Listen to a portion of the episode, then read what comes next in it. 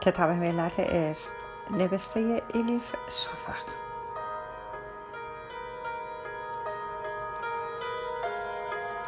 ترجمه ارسلان فسیحی. چاپسیوم انتشارات ققنوس خانش توسط هوریه کوکلانی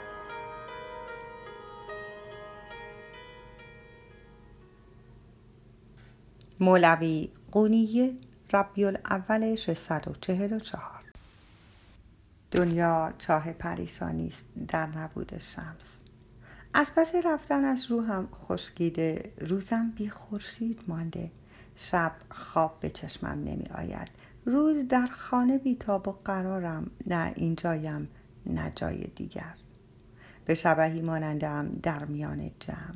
از دست همه دلخورم. از دست همه آسیم دست خودم نیست. چطور می توانند زندگی ادامه دهند؟ طوری که انگار هیچ اتفاقی نیفتاده. مگر زندگی بی شمس تبریزی ممکن است؟ شب همه شب از شفق تا فلق یکه و تنها در کتابخانه می نشینم و هیچ نمی گویم تنها به شمس می اندیشم اما چون شمس در نظر من مجموع همه چیز و همه کس است. در اصل به کل کائنات می اندیشم حرفهایش از فکرم بیرون نمی رود او می گفت روزی می رسد شاعر زیباترین شعرهای عاشقانه می نامندد در همه دنیا پر آوازه می شوی حالان که این روزها تنها کارم سکوت کردن است خاموش می گویم به خودم. اما هر قدر هم سکوت بکنم کلمه ها سینم را می شکافند و بیرون می آیند از تنم. مگر شمس همین را نمی‌خواست از روز اول؟ مگر نمی‌خواست از من شاعر بسازد؟ اما فکرشام را نمی کردم برای رسیدن به این هدف ترکم بکند. زندگیمان دور دائم است. خواه به قدر کوهی کلان خواه به قدر کاهی خورد هر دشواری که بر ما وارد می شود هر ناراحتی که می کشیم در نقش کلی جایی و کار کردی دارد مبارزه کردن شرط انسان بودن است مگر نمی‌گوید کسانی را که در راه ما مجاهدت کنند به راه های خیش هدایتشان می کنیم؟ اگر در راه گذر از نفست در راه یکی و برابر دیدن همه در راه دوست داشتن آفریده به خاطر آفریدگار.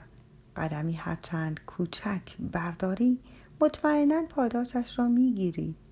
اگر به وجود نظام الهی باور داشته باشیم می‌دانیم که تصادف در این نظام جایی ندارد. دو سال میگذرد از روزی که نزدیک کاروانسرای شکرچی به هم برخوردیم. آمدن شمس تصادفی نبود که رفتنش تصادفی باشد. شمس روزی گفت باد نیاورده است مرا که باد ببردم از زندگیت. بعد حکایتی تعریف کرد. در زمانهای گذشته صوفی زندگی می کرد صاحب کرامت. از کرامات او این بود که نفسش نفس مسیحایی بود. این صوفی فقط یک شاگرد داشت. مشتاق نبود شاگرد و مرید بیشتری داشته باشد. اما شاگردش طور دیگری فکر می‌کرد. می‌خواست همه در برابر عزت و قدرت استادش انگشت حیرت به دهان بگزند. از این رو مدام التماس کنان از او می‌خواست طریقتی درست کند و مریدان زیادی به دور خود گرد آورد. سرانجام صوفی می‌گوید ای والله حالا که اینقدر اصرار داری خب انجامش بدهیم آن روز به بازار می روند. در یکی از دکه ها آب هایی به شکل پرنده می فروختند. صوفی به آنها می دمد. بادی برمیخیزد و همه پرنده های آب نباتی جان می‌گیرند و به پرواز در می آیند. زبان همه بند می آید و دور صوفی جمع می شوند. همه می خواهند مریدش شوند. رفته رفته آنقدر مرید و شیفته پیدا می کند و چنان دورش شلوغ می شود که شاگرد قدیمی دیگر نمی تواند درست حسابی استادش را ببیند. سرانجام روزی فرصتی مییابد و به استادش می‌گوید سرورم دور برمان خیلی شلوغ شده اطرافمان هم همینجور آدم ریخته. قبلا خیلی بهتر بود. کاری بکنید. خواهش می‌کنم همه را بفرستید بروند. صوفی می‌گوید ای والا حالا که اینقدر اصرار داری خب انجامش بدهیم روز بعد صوفی هنگام موعظه بادی رها می کند مریدها در عجب می شوند با حالت اشمعزاز از آنجا می روند فقط شاگرد قدیمی می ماند استاد می پرسد فرزند تو چرا با بقیه نرفتی؟ مرید جواب می دهد سرورم من با باد اول نیامدم که با باد آخر بروم. شمس تا امروز هر کاری کرده برای کامل شدن من بوده. چیزی که مردم نمی‌فهمند همین است. غالبا دیگه شایعاتشان را هم زد. آمدن به رگ حساسشان دست گذاشت. حرفهایی می‌زد که به گوش آدمهای عادی همچو دشنام می‌رسد.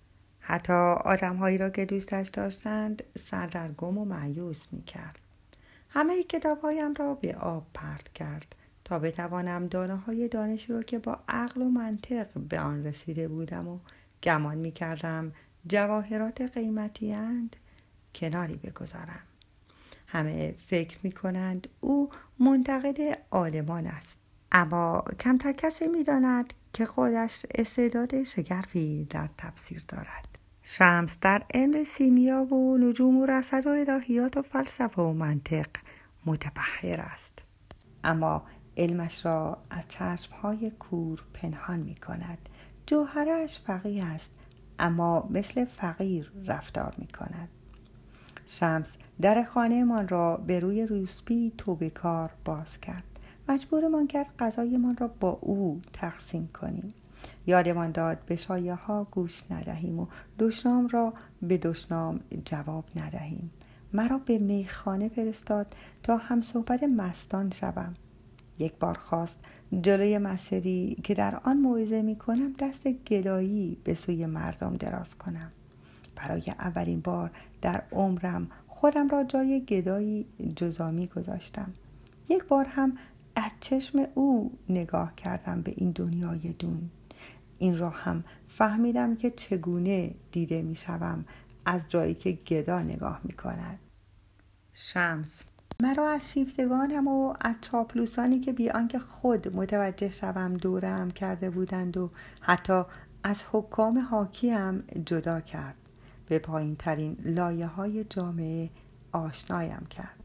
در سایه او آدمهایی را شناختم که اگر او نبود شاید هیچ وقت نمی شناختمشان می گفت هرچه بت میان فرد و رب است خواه شهرت خواه مقام و ثروت خواه تعصب بیجا هرچه سخت شده هرچه سنگ شده هرچه از عشق دور شده باید از جا بدرآید می گفت باید محدودیت ها را از ذهن پیشاوری ها را از دل پاک کرد.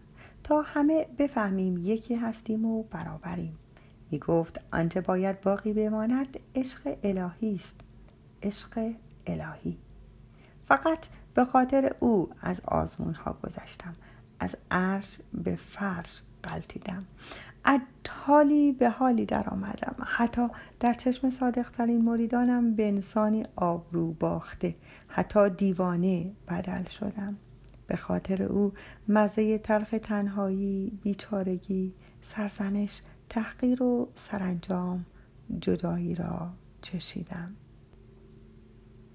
لطف سالوس جهان خوش لقمه است کم ترش خور کان پر آتش لقمه است ما دهد گر حجب گوید برملا روزها سوزد دلت زان سوزها لیک ننماید چو شیرین است مد بد نماید زنگ تلخ افتاد قد.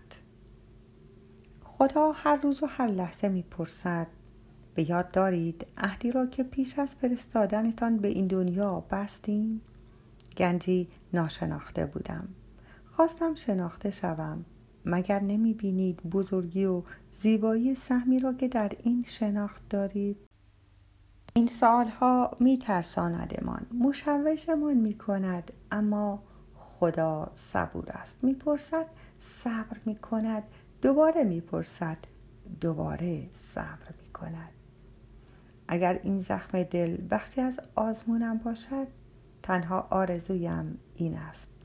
در پایان این راه غمانگیز و تیره و تار حسرت به پایان برسد و من به شمس برسم. آماده هم همه چیز را کتابهایم موعظه هایم پسرهایم همسرم همه هستیم را رها کنم. فقط یک بار دیگر دیدم به نور جمالش روشن شود. دیروز کرا گفت رفته رفته شاعر می شوم. چه شگفت. هیچگاه به شاعرها اعتماد نداشتم. اما این بار دم نزدم. اگر زمان دیگری بود به حرفهایش اعتراض می کردم. اما دیگر غیر ممکن است. قطره قطره مصرا می چکد از دهانم. بی توقف. بی آنکه خودم بخواهم شنونده ها می توانند بگویند شاعر شدم. بله سلطان ملک سخن اما در اصل این شعرها از آن من نیست. من صرفا واسطه حروفم.